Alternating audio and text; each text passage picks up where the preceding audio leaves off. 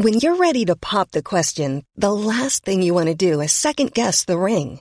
At Blue Nile dot com, you can design a one-of-a-kind ring with the ease and convenience of shopping online. Choose your diamond and setting. When you find the one, you'll get it delivered right to your door. Go to Blue Nile dot com and use promo code LISTEN to get fifty dollars off your purchase of five hundred dollars or more. That's code LISTEN at Blue Nile dot com for fifty dollars off your purchase.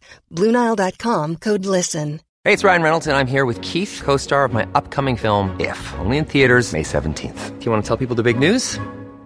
All right, I'll do it. Sign up now and you'll get unlimited for fifteen dollars a month and six months of Paramount Plus Essential Plan on us. MintMobile.com slash switch. Upfront payment of forty-five dollars equivalent to fifteen dollars per month. Unlimited over forty gigabytes per month. Face lower speeds. Videos at four eighty p. Active Mint customers by five thirty-one twenty-four get six months of Paramount Plus Essential Plan. Auto renews after six months. Offer ends May thirty-first, twenty twenty-four. Separate Paramount Plus registration required. Terms and conditions apply if rated P G. Quality sleep is essential. That's why the Sleep Number Smart Bed is designed for your ever-evolving sleep needs. Need a bed that's firmer or softer on either side? Helps you sleep at a comfortable temperature? Sleep Number smart beds let you individualize your comfort, so you sleep better together. J D. Power ranks Sleep Number number one in customer satisfaction with mattresses purchased in-store. And now, save fifty percent on the Sleep Number limited edition smart bed for a limited time. For J D. Power twenty twenty-three award information, visit jdpower.com slash awards. Only at a Sleep Number store or sleep number dot com.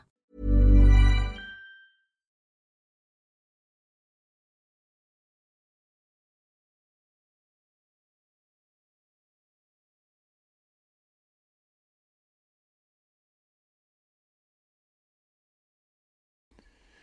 I think it's about time to crack a heaps normal. You would crack a heaps normal any hour of the day.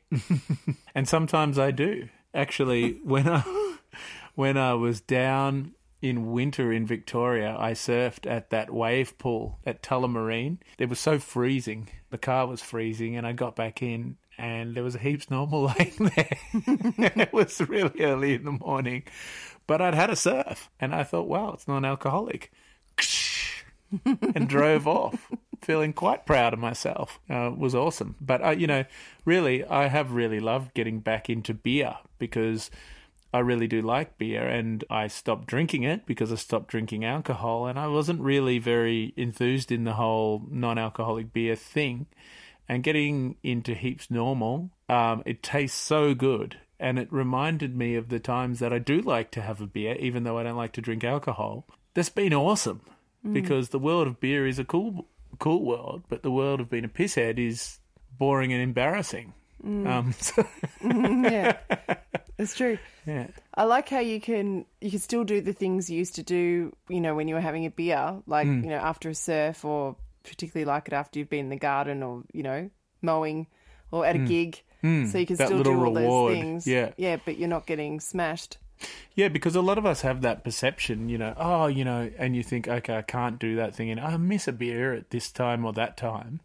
And you just think, well, like when I quit, I thought, okay, all those habits have to change. And actually now it's a bit different to that, because the habit of rewarding yourself with something, with a beer, doesn't have to change. It's just the mm. alcohol that's in it. Mm. That has to change. And I can understand if somebody feels like that's a trigger for them, that they might not want to do that. And that's how I felt about it when I first quit. Now something changed in my mind where I just realised it was kind of an epiphany. No, beer's beer. You know, like they have decaffeinated coffee for people who want to really enjoy a coffee, but they don't want the caffeine, and it's real coffee. Mm. You make it with a plunger. That's a good point. Only the taste buds mm. can really work that out. Because the you just think a beer has alcohol, it has to be, you know, an alcoholic beer. I mean, it does have a minute amount of alcohol in Heaps Normal, but classified as a non-alcoholic beer. I just love it, and it's actually beer's come back into my life, and it's been cool to just enjoy those times that you can have one. Yeah, I think it's really cool that you can do that and still enjoy that and not, not be sloppy. Yeah, and it's it's never made me, it's never ever made me think, oh, right, now it's time to just start drinking alcoholic beers and become a pisshead. It has never crossed my mind. Like I say, that might be different for some people. Everybody has to think about how that works for them. But for me, they're fucking awesome. Yeah, yeah. They've given us a code for our community, so if mm. if anyone would like to take advantage of that, free shipping, all you need to do is go over to heaps normal dot com, put in the code in uppercase, H I Q A, for How I Quit Alcohol, and receive free shipping on your order. Yay! Mm-hmm. Yeah, if you're a beer drinker and you want to try one, I highly recommend the Heaps Normal. It's my favourite. This podcast is proudly brought to you by Monday Distillery, who makes sophisticated, elk-free drinks that still have all the taste of a good time. G and T without the tears, whiskey without the wobbles, and other delicious cocktails too. Switching the ritual instead of ditching the ritual is so much easier. Stay in high spirits, keep a clear mind, head to monday distillery dot com for more. Are you sick of feeling controlled by alcohol? Do you want to drink less? Do you wake up on a Sunday morning feeling really anxious and full of regret? I'm Danny Carr and welcome to my podcast, How I Quit Alcohol. Hi and welcome back to How I Quit Alcohol. Today in the Zoom room, I'm so excited. Today we've got the awesome, legendary Marty Dingle-Wall in. Marty is an actor, is probably best known for his roles in Home and Away, Upper Middle Bogan, Underbelly, and a host of other... It's all other... branding. It's all branding. So stoked to have you on. So, Marty, how are you going? Yeah, um, really, really happy to be in the conversation with you. Yeah, great to have you back in Australia for a very short visit. Well, you know, um, I, I, my son lives here, so this is my base, but my work is over there in America. But yes, lucky to have gotten out and then gotten back in. So just a privilege to be back in Australia. Yeah, obviously we've got you here to talk about your journey with alcohol. Mm. I know that you've been eight years sober, but could you take us back and tell us a little bit about the journey, where it started, how bad it got? Well, I, I guess to contextualise it, I wasn't a daily drinker, even though, you know, I come from an Australian family, which by default are almost, we're all daily drinkers. Uh, but I wasn't doing that. It was more about who I became three or four drinks in. And it was just at the crossroads where I knew that fatherhood was on the horizon for me. My son, who's uh, nearly seven years old, his mother, at the time prior to his arrival, had addressed it with me when I got um, about a year into living in Los Angeles. And, um, you know, I was swinging and missing.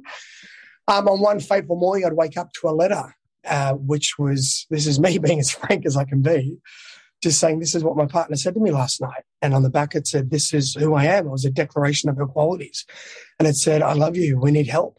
And I had sort of K O'd only hours beforehand. So in reading that back through my hangover, I could I could recall the the, the words, the lines, the, the venom. And I would actually, on that day, take myself off that afternoon to my first local A A meeting, which was an interesting journey because... Arriving in that hall, the uh, organiser approached me and said, good evening, and who are you here with? I was like, I'm, I'm not here with anyone. And he sort of made mention that, oh, that's unusual. Well, welcome, there's the coffee. Um, and he was just very delicate with me. And I'd listened to a few confessionals, as, as happens in those meetings, and I was feeling pretty self-righteous about myself because I'm, like, hearing horror stories and, like, that's that's not me. But sure enough, the last speaker, prior to them opening the floor to the new blood, someone told me my story. And um, the excuses yeah, left the room. Yeah, wow. So you heard your story through someone else, essentially. Yeah, yeah. And to, you connected. To, to the letter. Wow. Like, that's I've that was me last night. Um, and then the, um, the, the the host of the evening um, very, very subtly sort of gave me a little eyeball and said the journey doesn't begin until you got some skin in the game, and that means sharing. So anyone knew, and I was just like, oh, got up. But but I, I want to say at this point to the listeners, which is probably the most valuable thing that's going to come out of ever talking about this topic, is that until I began my sharing, and the soul switch or whatever went off, and it was clear to me that there were two roads, and I knew what that one looked like. And it, it's very emotional. Mm-hmm. And I didn't know what that one looked like. That could have been anything. But I want the audience to understand that up until that road appeared to me, the idea of not drinking again was inconceivable. Yeah. Mm-hmm. In my cerebral logic realm, up here in my cranium, the idea of never drinking another beer or never sipping another wine or never having, you know, a, a cigar with a, I, I'm like, well, that's the primary colors leading life. What's the point of it? Mm-hmm. So it, it was not something that I could entertain and go, oh, okay, maybe. I just had the switch go off once I put flesh in the game and could see the road. Yeah. Um, so I, I couldn't get my head. In fact, it was completely an elusive, um, joyless thought, the idea of a world without drink. Which often it is before you start this journey. And it's, that's a that's a really big one for people, thinking, fuck, does this mean I'm never actually going to be able to drink again? But I think there comes a time where once you've got through it all, and a good amount of time down the track where you, well, I don't, I can only speak for myself, but I don't really ever want to touch it again. I, I've, I love my life so much now without it that for me, the thought of having it again just, it frightens the shit out of me, actually. Well, yeah, I, I think that, you know, well, not I think, undeniably an equation sort of births itself. And, you know, and it's such a private odyssey, this journey. It doesn't mm-hmm. involve anyone else. But I mm-hmm. think, you know, the, the conversation within is like, what would I gain by having that glass of wine or that beer for whatever reason to to fit in, if that's your crutch, or looking at it and the aroma and missing the taste, or this is the ideas, versus what would I lose if I did? Mm-hmm. And the concept of what I would lose, which I imagine is the theme for all of us, is like, mm-hmm. there's just no way I'm going to compromise this. Yeah, yeah, exactly. It's- Yeah, and that's what you have to weigh up, isn't it? And it's, as you say, it's everyone's individual journey, but weighing that up, okay, like where, I always say, like, play it forward. Where is this drink going to take me? And as you say, what's is it worth it, you know? We've got thirty years of proof of where it takes us. Totally. Tell me a little bit about your story. When did you start drinking alcohol? And was it a family kind of, was it? Uh, yeah, like like everyone in Australia, I imagine, it, you know, it's, it's, it's part of my family. Um, that's not controversial in Australia. That's just part of our families. Yep. Um, but I think, you know, to fit in, I probably tasted my first V B, which tasted like, you know, rust water when I was sixteen. I didn't get it. Then, you know, you you gradually develop a taste, and, you know, then you're around twenty and you actually, it's not even that you like the taste, but you like the effect of it. Um, mm-hmm. You know, then you acclimatize the taste. Mm-hmm. But, you know, alcohol to me, it's clear is like such a, a psychological addiction, because, you know, that became evident when I discovered the world of non-alcoholic beers. And like mm. the Carlton Zero, to drop a label, that's like the best tasting beer I've ever tasted. And I don't drink much of it, but mm. on occasion, mm. instead of kombucha or coconut water, you know, how byron you want to be, you know, I might take one of them, and they taste incredible. So, you know, it's, it's, it's the journey. Um, because you can get the taste that can be simulated, mm-hmm. you know. Mm. Um, but yeah, I, you know, I was, uh, I, I was, I was, like I said, I was one of the lucky ones. My flip was not cerebral; it was deeply emotional. Um, mm. You know, I had the added benefit of I'm going to be a, I'm going to be a dad. And years later, the, okay, I want to be really careful here, because this has a condescending tone to it, mm-hmm. and that's the most risky terrain in this kind of chat. Mm. But I remember going back to L A and, and seeing an old uh, neighbour, and she offered me a joint. And I'm like, oh, I passed, and she offered me a beer, and I'm like, pass. She's like, what, what, you know, you clean, cleaned up? I'm like, I didn't think about it in terms that dramatic, but I'm like, oh, well, I mean, I don't smoke or drink anymore. She just looked at me and went, huh, you must really like yourself. Oh. And I was oh. like, mm. to hear it put in that language from a someone in, in the valley, wow, it was such a bomb of like, maybe it is that. I mean, I think I'm on that road, but to hear it put that way, it's like, well, that's certainly what I'm pursuing. Yeah. So, I nearly started crying then. That's how I feel in this journey too, is, and it's not all the time, but definitely in a much better place with myself and my relationship with myself, where I can genuinely say I love myself now. When I was drinking all the time and I wasn't recognizing myself, I didn't love myself. I didn't even like myself. Oftentimes. No, I mean, what, what do you got to share with Ash if you don't have your your song and dance down pat, right? Exactly. To, to whatever extent, you mm-hmm. know, it's a work in progress, but certainly easier not putting a ton of shit in your own way. Absolutely. And that that not recognising yourself, was that something that was familiar to you when you were drinking? Oh, my God. Uh, I mean, you know, in truth talk, I, I, I, when I get together with past friends and they remind me of events, then through that sort of associated recall, I can pull things up and go, oh, my God. Well, they'll show me a photograph or a drawing. I'll be like, oh, my God. Left on my by my own devices, I've got decades in, in vapors. They're just, mm-hmm. just nebulous, nebulous living um, mm-hmm. until I, you know, that's the primary thing L A gave me apart from the acting career that I was pursuing was it, it was a spiritual path. It's like, let's let's get you on track and then let's see how you swing. Um, and yet beautifully, I I landed, in fact, by offer, which was miraculous. My first, you know, romantic lead in Hollywood eight weeks after my decision to choose sobriety. Ah, we've been talking about that recently with the group that I work with, this challenge group. A few of them are saying that now that they've taken this path and trying to tap into their higher selves, things are starting to open up for them. And that totally happened with Ash, especially with Ash with his music career. Like so much opened up for him right. once he'd started to, once he'd given that away. And I guess, I guess it's just opening yourself up to the universe. Sorry to sound a bit bit wanky here. Well, just but really getting it all, getting everything out of your way. Then what can happen? If you're yeah. not putting obstacles in the way, what, what is your what is your reach? You know, yeah. how, how how eclectic is your own imagination? Mm-hmm. You know, that sort of goes back to a more base one oh one psychology. You know, the great quotes are, you know, you know, our greatest fear is fear itself. You know, the human nature is confronted by the idea of what could I be? Yeah, what could I because be? I don't really want that chat because I'm not convinced I have an answer that's going to impress me. I'll just put some things in the way. That's that's our default programming.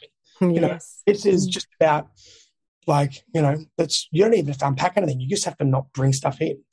Yeah, that's so true.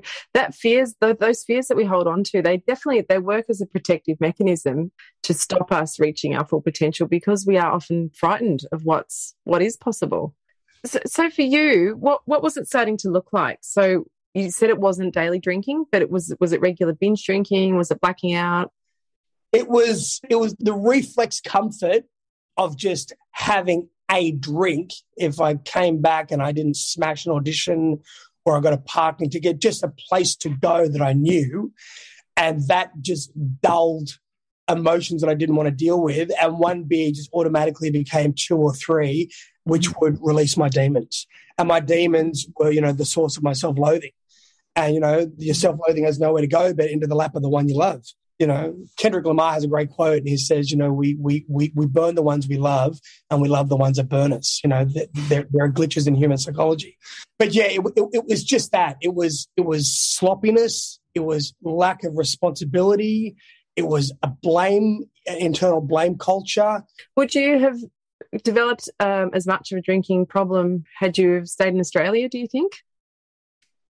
I just think it would have gone unacknowledged. It just uh-huh. never would have been a thing. It would, I, I wouldn't. It wouldn't have been observed as anything because, you know, in Australia we're, we're on the beach. You know, you, you you can wake up and you can go and smash yourself into the waves and be like, oh, oh my God, and pull yourself a third out of your hangover and stumble back and, you know, cook some whatever. And the Australian coastal lifestyle is very efficient at sort of the medium reboot. Our, our lifestyle permits charming personalities, but a bit of apathy. You know, you know, not to get too dark about it, but you know, with with the lockdowns, I think we're smack bang into the era of the highest recorded youth male suicide rate. You know, when when juice companies get shut down, but you know, B W S. Is essential business, it's like, you know, it's going to require a bit of self-discipline, isn't it? Yeah, there's definitely, I think out of these lockdowns there's been a lot of, obviously alcohol consumption's gone through the roof and as people deal with their stress and those emotions that you were speaking of before, just when we're not able to know how to sit with our emotions, what do we do? Then we reach for the bottle because we want to numb out of it and get out of it. What did you do? So after you've gone to your first A A meeting, Yeah. When the emotions would inevitably turn up for you, how did you learn to deal with them without alcohol? So, you know what, Danny? I think I was really, really one of the truly lucky ones in the sense that once the switch went, it wasn't a process for me of like, now how do I deal with it without alcohol? Mm-hmm. Alcohol was just gone. It was just out of the equation. There, there wasn't a reckoning or a reconciling or, or, a, or a reaffirming or a re-earthing or like, okay, I've got to do this or that.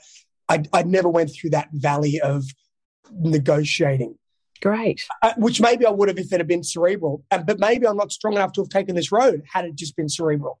It came from down here in the solar plexus. You know, it was it was, it was a soul awakening of the two roads. Mm-hmm.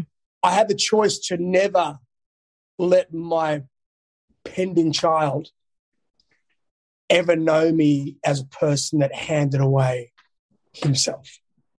You know, that, that that's the part that gets a little bit sort of self-righteous, but it's not at all.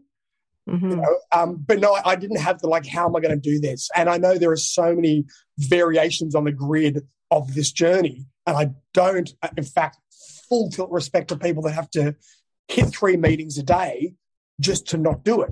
Mm-hmm. Like, whoa. For me, once it left, it was like, I mean, a weekend of sobriety, I was just like, again, it was it, it was close to religious. I mean, I, let's be let's be clear that the, the, the months that would follow my initial decision, my life would effectively fall apart. Mm-hmm. Like, in what way? Oh, look, you know, my relationship ended. Um, years of self-deception, convenient lies, um, just inauthenticity, just came up. Tsunami after tsunami and, and just showing me just how the fuck have you been getting from Monday to Tuesday as this person? Again, that's very private dialogue, but it's like, it's not like, you know, you have a shower and like, okay, I'm sober now, on you go. No, your next step, the ground gives way beneath you and the next step, it gives way beneath you, but there's no denying oh, the, the, the tears, the discovery, you know that it's all linked to a purging, which is healing. And maybe that's how you do it. Yes. Just heading to something that doesn't require escape anymore. It just requires calling up your demons and going, right, mm-hmm. let's go. Yeah. Yeah. That's the stuff right there. Yeah. For those of us to take the path, it's, it's, it's how, how would you attempt to put a conversation that penetrates it even remotely in a public forum, because it's just such a personal journey. Mm-hmm. It's good that we're trying. yeah, yeah. I love that you moved to tears right now because it is such an emotional thing and it's so huge. It's not, it's, it is such a big personal journey and one of so much growth. And you do, with that authenticity, there's so much healing and getting to know yourself and it's massive. My son has never seen me crawl out of bed and hold my head and go, fuck, and swear to myself and, you know, go and mm-hmm. piss on the toilet seat and have a shower and go, oh, he's never seen that person because that person, I got to choose a path away from him. Yeah, yeah. And that's deeply emotional. Yeah. Mm-hmm. You okay? It's so okay. Yeah. It is, isn't it? So yeah. Good to feel this stuff. I sh- I, we should probably take this moment, in fact, to say to the audience that watches or listens that um, when you get sober, you do a ton of this shit. Mm. What you don't do, however, is sort of anchor into it and become a sook about it and a victim about it and, you know, self-loathing about it because you see it as, okay, okay, come through. Fuck! That moves through and you're like, okay, okay, I'm a little less scared of that emotion than I was an hour ago. Yeah. It's such a purging. Yeah, yeah, yeah. There's such a fear of of our feelings at times. So then, you know, we want to escape them. But if they are just feelings, you know, and it is okay to sit with them. It's okay to be uncomfortable for a bit. That's where the growth happens. I think this is where the power of language comes into it. And that, you know, it doesn't need to be painful. It can just be real. It can just be what's happening. And you've made a choice to move in a certain direction purely because You've identified aspects of your personality. You know, the first question in the tw- in the program is, do you have one hundred percent control over who you become as a drinker? Well, of course you don't. So immediately it's inescapable, mm. which is why we will put off even the surface level chat about it, because I don't want to be, I don't want to be checkmated by the first fucking question. Um, you know, which is, you know, why we're good at dancing and moving around it. So, you know, lucky are us that get so exhausted by it that we're like, what the fuck's it going to take? Like, when, when do I get this? Mm. But I, I will say for my personal creative journey, you know, I came from Walt Disney as a cartoonist. I discovered theatre, which was like the embodiment of my, all my dreams. And then, you know, it, it, it did years and years of that. And then at twenty-four, you know, I booked my first real full-time T V role, which was with Home and Away. And so I became an instant celebrity. And, you know, so, you know, that lifestyle served me. But I'll tell you, you know, you, you would utilize the work to purge your demons in the form of character. And once I got sober, then it was just a question of, like, let's just follow this and see how deep it goes. Like, my journey as an artist, as a performance artist, is so overwhelming now as a, as a person that decided that I'm I'm going to take life on its terms, you know, th- th- where I get to go exploring. It's just a whole other journey now. So, you know, if you are in any way in the arts, the door's there, knock on it at will. Yeah, absolutely. Yeah. So many people think to be in the arts, you have to, you know, you need a, a mind-altering substance. Right. If you're not an actor, if you're not a musician, there's there's so many ways in which you can lean into creativity and express yourself that way.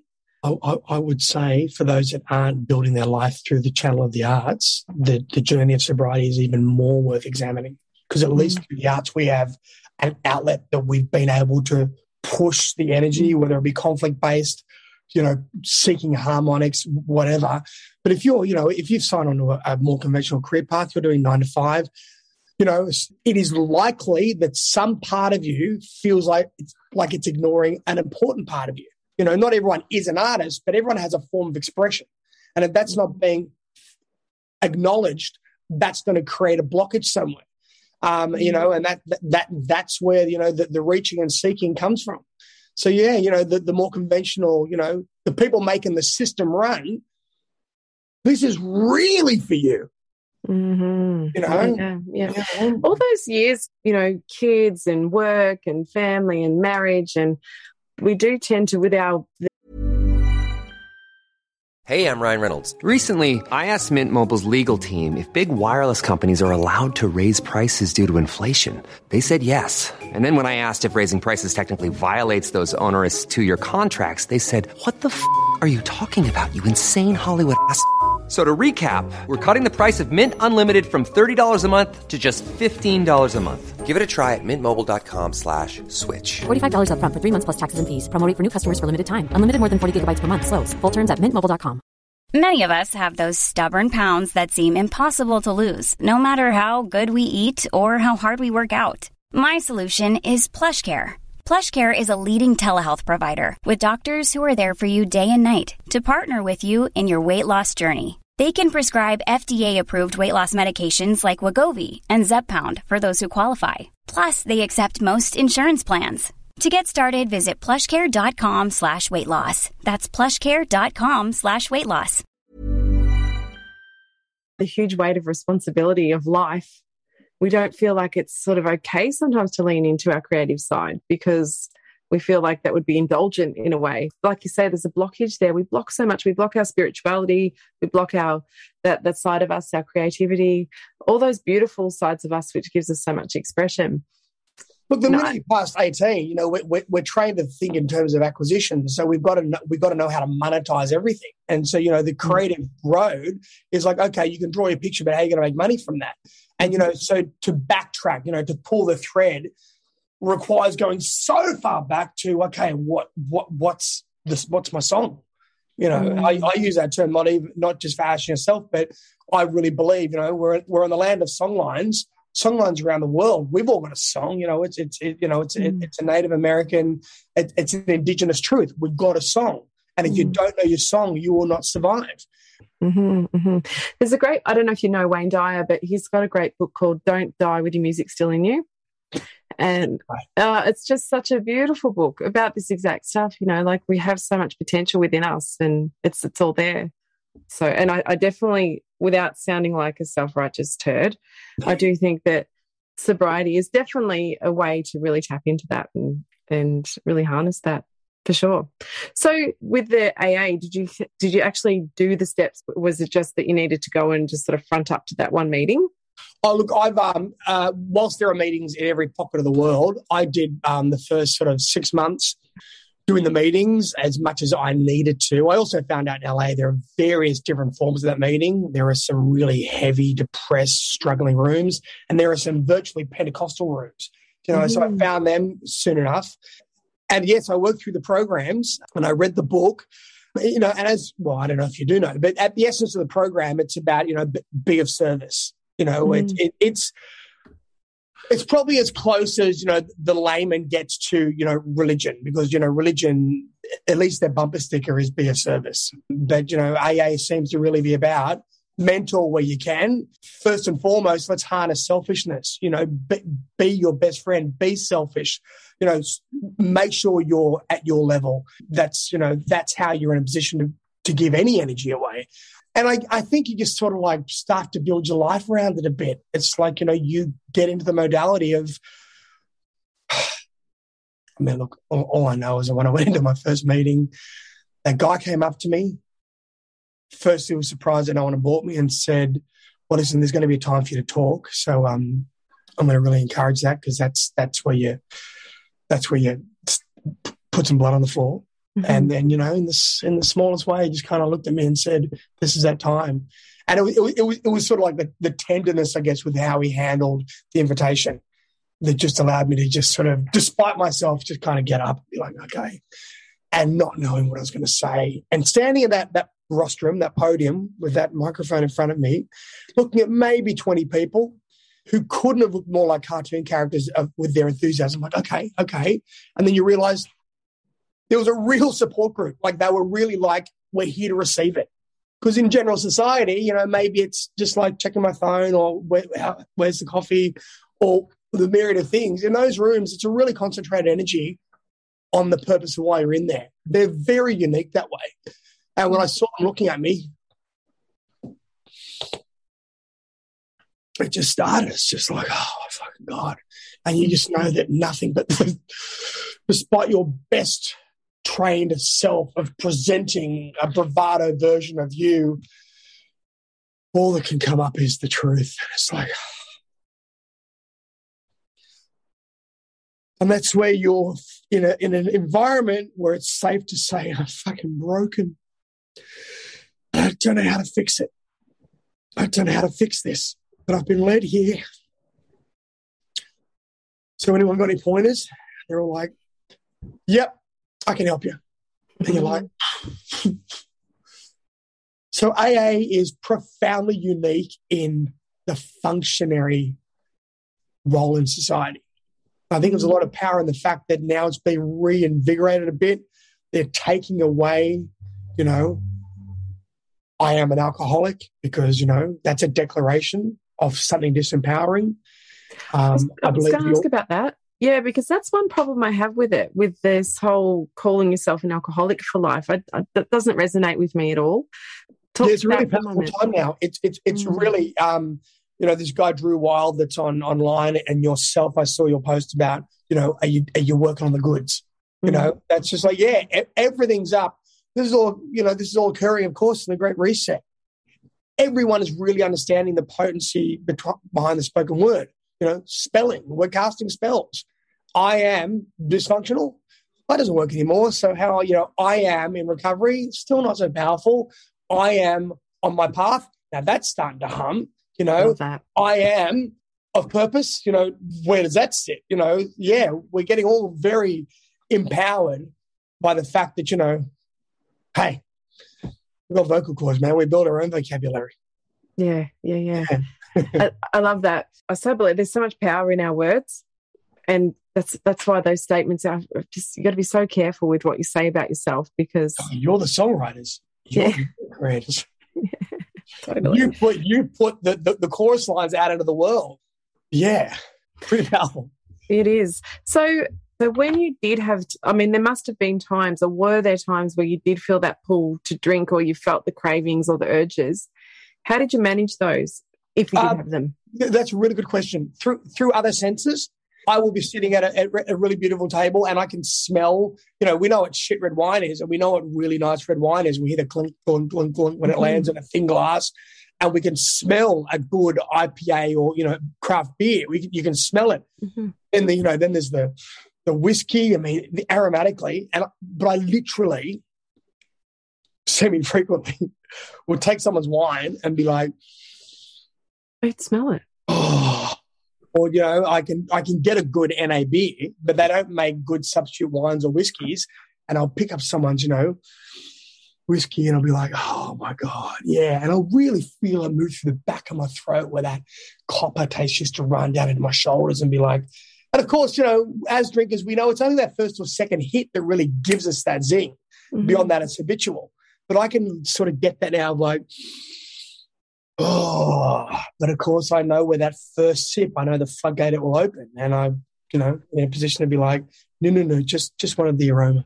Oh my God, that's interesting, because I went to a, a beautiful restaurant a while back in Melbourne, Il Baccaro, with a good friend of mine, and she's got, she got a beautiful red, and I could smell it from where I was sitting, and she was like, do you want to smell it? And I had this, this like I wanted to smell it, but I could already sort of smell it. Right. I think that would make me want to drink it. That, well, that, that is the part that becomes, you know, I, I have had countless three a.m.s in the morning where the glug, glug, glug of the whiskey, and it's like, let me just hold the cigar and just smell that.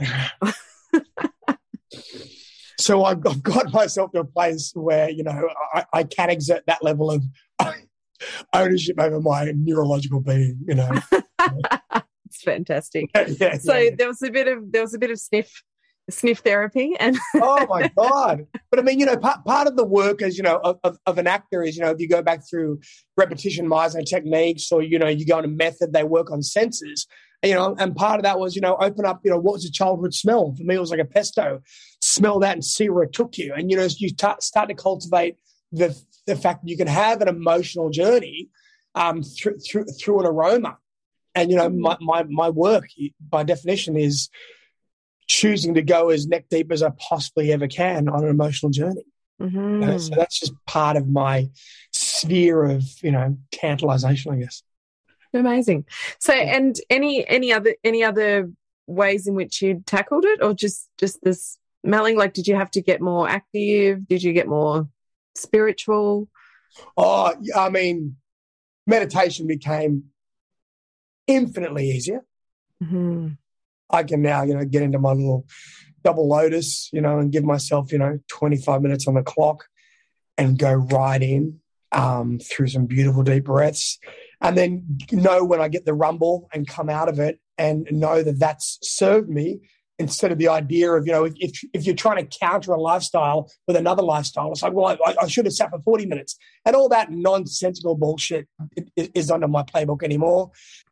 And, you know, I do a lot of I do a lot of work with the Abraham Hicks world. Oh, yeah. Mm-hmm. You know, I mean, I'm really, really into that, um, you know, nothing happens to you that doesn't come out of, you know, the realm of choice. Um, mm.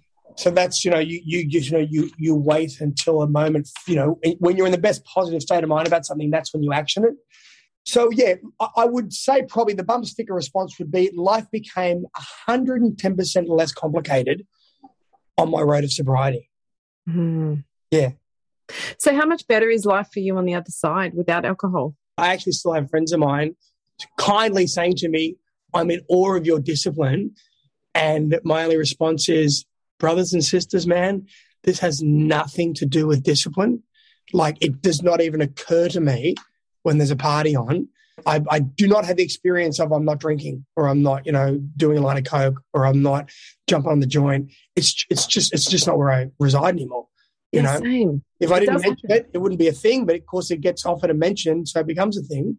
It does yeah. happen at different times for different people. But well, that you know, that's got to be certainly that's got to be the greatest hurdle. And I mean, I I know um I know a you know fairly famous actor dude that was just like, the reason he got on and off the train was he came to realize that his social community was so deeply built on having a beer that when he, as was his need to pull out, to, when he didn't drink, there were key functional parts of his life. There was his life structure that he wasn't attending. So he was dealing with chronic loneliness and not fitting in. So then he decided to drink to re- reemerge. So he's got a harder journey. Um, I just was doing all the same things, like nothing about my life, really nothing about my life changed in any in any negative way, um, which is, you know, just that's that's the blessing of my journey. You know, it it, it didn't. I went to all the same things. My I, I lost one friend who was really confronted by it and, and sort of, I think probably took it as what's on the loser. I'm like, that's an interpretation. Um, no, dude, I'm I'm the loser if anyone is in this equation, and I'm trying to fix that. And they're like, well, you know, then I got a little thing saying, text, I think a month later saying, we haven't spoken, um, you've changed, man. I'm like, maybe. Okay, I'll live with that. You know, mm. this is payoff. I'll, I'll live with that. And it's like, so, you know, there was no no massive lifestyle collateral damage in my journey at all, which makes me, you know, yeah, one of the lucky ones. Yeah. But like my art, my music, my community, my friends, what, whatever else, they're all, you know, and, I, and I'm seeing, you know, Nathan and, and, and people that are taking this road just boom, you know, and separate to the commercial variation of success, that happens when there's an inner success, and that's what you're celebrating. Yes. And that's what's most important, you know, that that relationship. Remember responding to Nathan about something he'd posted, Nathan K, who's been on this Nathan podcast. K. Yeah, he's Shout a mutual out. friend and a wonderful musician and a great actor. He was actually over here a few weeks ago giving our daughter some help with an audition she's got coming yeah, yeah, up. Right. Oh, and he was, he was amazing. Too talented. Yeah, he's too talented. Everyone, he's shook from Muriel's Wedding, Nathan K. Shook from Muriel's Wedding. That's it. Yeah, he's been on this. He was brilliant on this podcast. People loved it. Now, where was I going to with that? Oh, and something he'd said in response to something on social media, and I just was saying to him that the greatest success you can have is the relationship with yourself. It doesn't matter what you're doing. It doesn't matter what gigs you get or acting role or anything or how much money is in your bank. It's all about the relationship that you have with yourself, and that has to be the most important thing. And that is that is the measure of success. And, and, and strangely enough, that's probably the most touch-sensitive component of this discussion, because human beings, you know, the system wires us to be, to, to outsource that, which by default is competitiveness. So when a person makes a sovereign choice to walk a different road, and the inevitable result is, you know, the, the, the arrival of your demons, and on the other side of that is some peace. Um, you know, uh, strangely enough, that's one of the things that gets judged as being superior or self-righteous, and it's like it's it's it's it's it's really not. Yeah, it's not at all, is it? It's just, strangely enough, this thing that has attracted so many opinions is the most personal thing about me. Yeah. You're brilliant. So my last question is just, and this I ask everyone this on the podcast, if you could go back and spend some time with your sixteen-year-old self, yeah, what would you say to to him? I, you know, I, I really I wouldn't change a thing. I'd say, you know, because because the, the impulsive, this is the guts, right? The impulsive first thought when I'm on that podium and the switch goes and I saw that acceptance, and I realised there was a community that would carry you through this. This was not a solo path. Strangely enough, the drinking is the solo path, but it's perceived as a communal path. The actual sobriety is the communal path, which is perceived as the solo path, right? So there's that reversal of actuality. But one of the first thoughts that occurred to me when I realised, this is scary language, but, you know, I've been saved. I've, I've, I'm, I'm taking that road. And there's nothing aggressive about it. It's a really calm, I'm going this way. Hmm. The first thought that came up was, I fucking lived. I made it. I mean, I know situations I put myself into, and it's just like, I fucking lived. And now if I die, it's not going to be from stupidity. It'll be for a reason. But I got there. So all I'd say to Marty at sixteen is like, man, drink it up, because you make it across the line. Yeah, that's awesome. That's so awesome. And funnily enough, most people do say that they wouldn't change a thing. You know, they wouldn't change anything, yeah. you know. It's like it's like finding any art and saying, oh, I wish I knew this ten years ago, or I wish I discovered this twenty years ago. It's like, really? Like, why now impose the joy of what you've discovered in and transmute that into a regret? What's that? Yes, it's so true. Yes. You can't regret. The journey gets you to where you are, and the worse the journey gets, often the more you get out of it in the end anyway. You know, there's that emotional leverage there to really change. And and, and the great sages, if you know, if they're on in unison on one message, it's like the idea of like making a discovery and then feeding that with the regret of the perceived wasted years leading up to it. That is the ultimate act of self-indulgence. Yes. It's like S N Goenka, who is the guy that bought Vipassana, which is the ten-day silent meditation retreat that he went to Australia. S N Goenka bought it out here.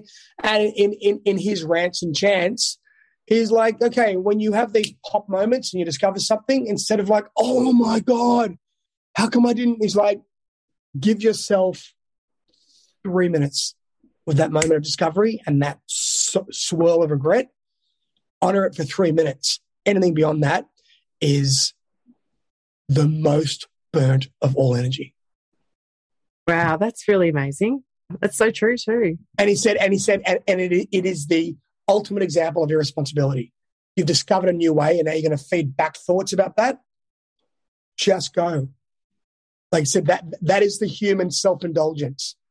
It's like, no, no, no, no. We we we we eradicate all of that talk. Yeah, but and, I, and I think that's part of the dojo of, of the sober is, you know, we get fanatical. We get samurai level disciplined about the words we use, the thoughts we carry, and that probably falls under the under the under the guise of like, uh, you, you know, you're self-righteous. That probably falls under a sense of judgment if it's in earshot of anyone that's not on our road. Mm, yeah, that's true too, which is unfortunate, but. I guess. Well, listen, man. We we we we were all there, you know. We've all, you know. I've I've I happen to have chosen, you know, a vegan sober lifestyle. Like, there's a process to this. One day you became vegan, unless you're one of those rare ones that was born into it. But one day you put something together and went, I'm not going to be fucking part of this anymore, you know. And I I had that soul switch on two levels, in you know, as a carnivore twenty-five years ago and as as a drinker. And it's just like, no, no, no, no, no, no. It's just like, don't engage the war. Don't engage the war. It's like, you know, yeah. And, yeah, don't engage the war. And I love that too, just like that thought, that moment, that switch where the hammer hits, where you're like, actually, I'm not going to engage in this. I'm not going to be part of this anymore. It's such a powerful moment. Um, so, Marty, tell us about what you've got coming up. I know you're going back to L A, and I also wanted to talk to you about your masterclass. If you can just quickly tell us a bit about that. Look, I just, uh, about three years ago, um, myself, my son's mother and um, my son moved back from L A. He lives down the road with her. Um, but when I moved up here, I, you know, all my work was still in L A, and there were, you know, a number of productions here. So I arrived across the Queensland border and, you know, was warmly welcomed, which was awesome. But I just decided that, you know, I've got a bit of a profile and I've got a career in screen work. So why not set up, you know, a masterclass in screen acting? And, you know, I, I did the ads. I, you know, go to Martin Dingle Wall dot com. You'll see the link. So I teach these masterclasses here, and it's it's great. The industry up here is booming now, and um, I have a lovely relationship with teaching my students, you know. It's just a ripe, you know, prosperous, fertile ground up here. So I'm I'm teaching. Um, I start shooting a film on Friday up here, and um, I've got two series leads in the States. One's called Cypher, which we're waiting to hear about season two, and a comedy called Boned, the pilot of which is a comedy um, directed by Alison Eastwood. It's about dog rescue in L A. And everything else, you know, multiple other projects in various stages of, you know, coming up through the ground. It's the masterclass. Is that online or is it in person? Uh, they have been in person. Um, I had to shut down twice due to a COVID theoretical restriction and my shooting dates. But um, I'm actually just about to set up the Zoom link literally in the next week to start doing it online. Um, but I have been running them thus far at a venue down here called the Dust Temple, I don't know if anyone knows Currumbin on Currumbin Creek Road. There's the great, you know, art space, the Dust Temple. Mm-hmm. Um, they've kindly let me occupy that space on a Wednesday night. So that's where that's been happening. I prefer in person, but I, I get there's, you know, a, a, a greater greater resource at times for, you know, having twenty people online. So that's how that's rolling.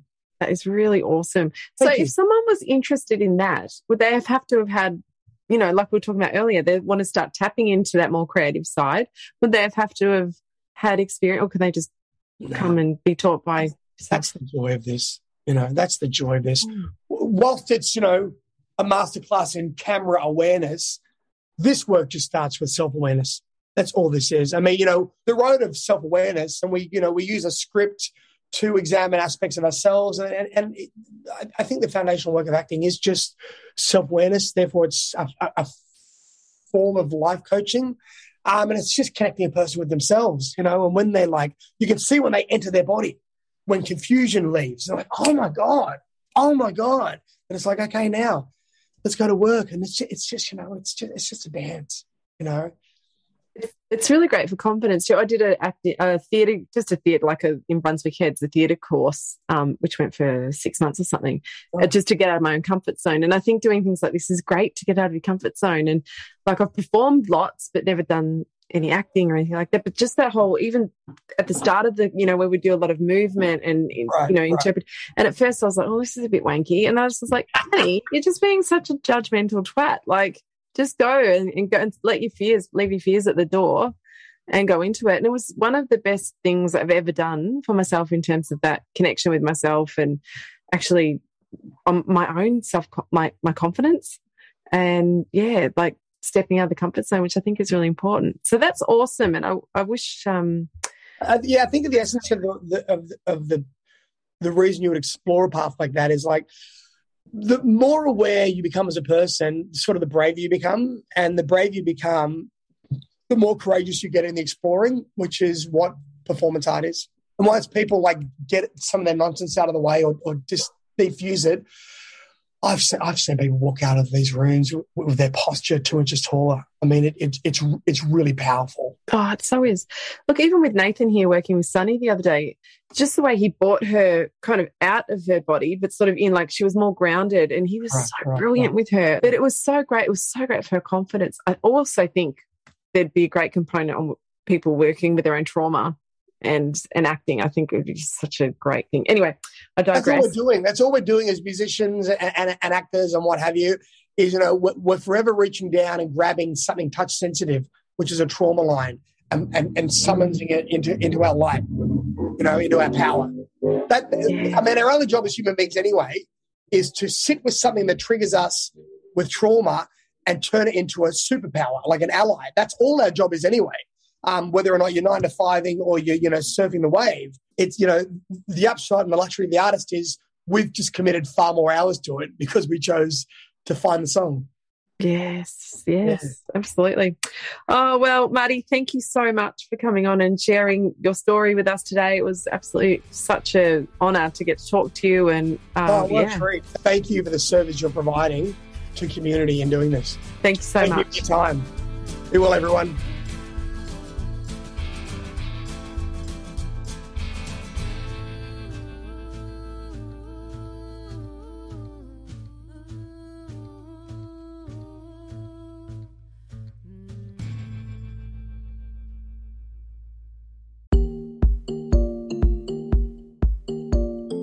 So many of us feel stuck and unsure of how to make positive changes in life. Journaling is a proven way of keeping yourself on track and creating lasting change. The How I Quit Alcohol Playbook will take you through three hundred sixty-five days of gratitude, daily affirmation, and loads of techniques to help you stay on track and head towards a clearer future. Head to the show notes or i quit alcohol dot com dot a u to grab yourself a copy today.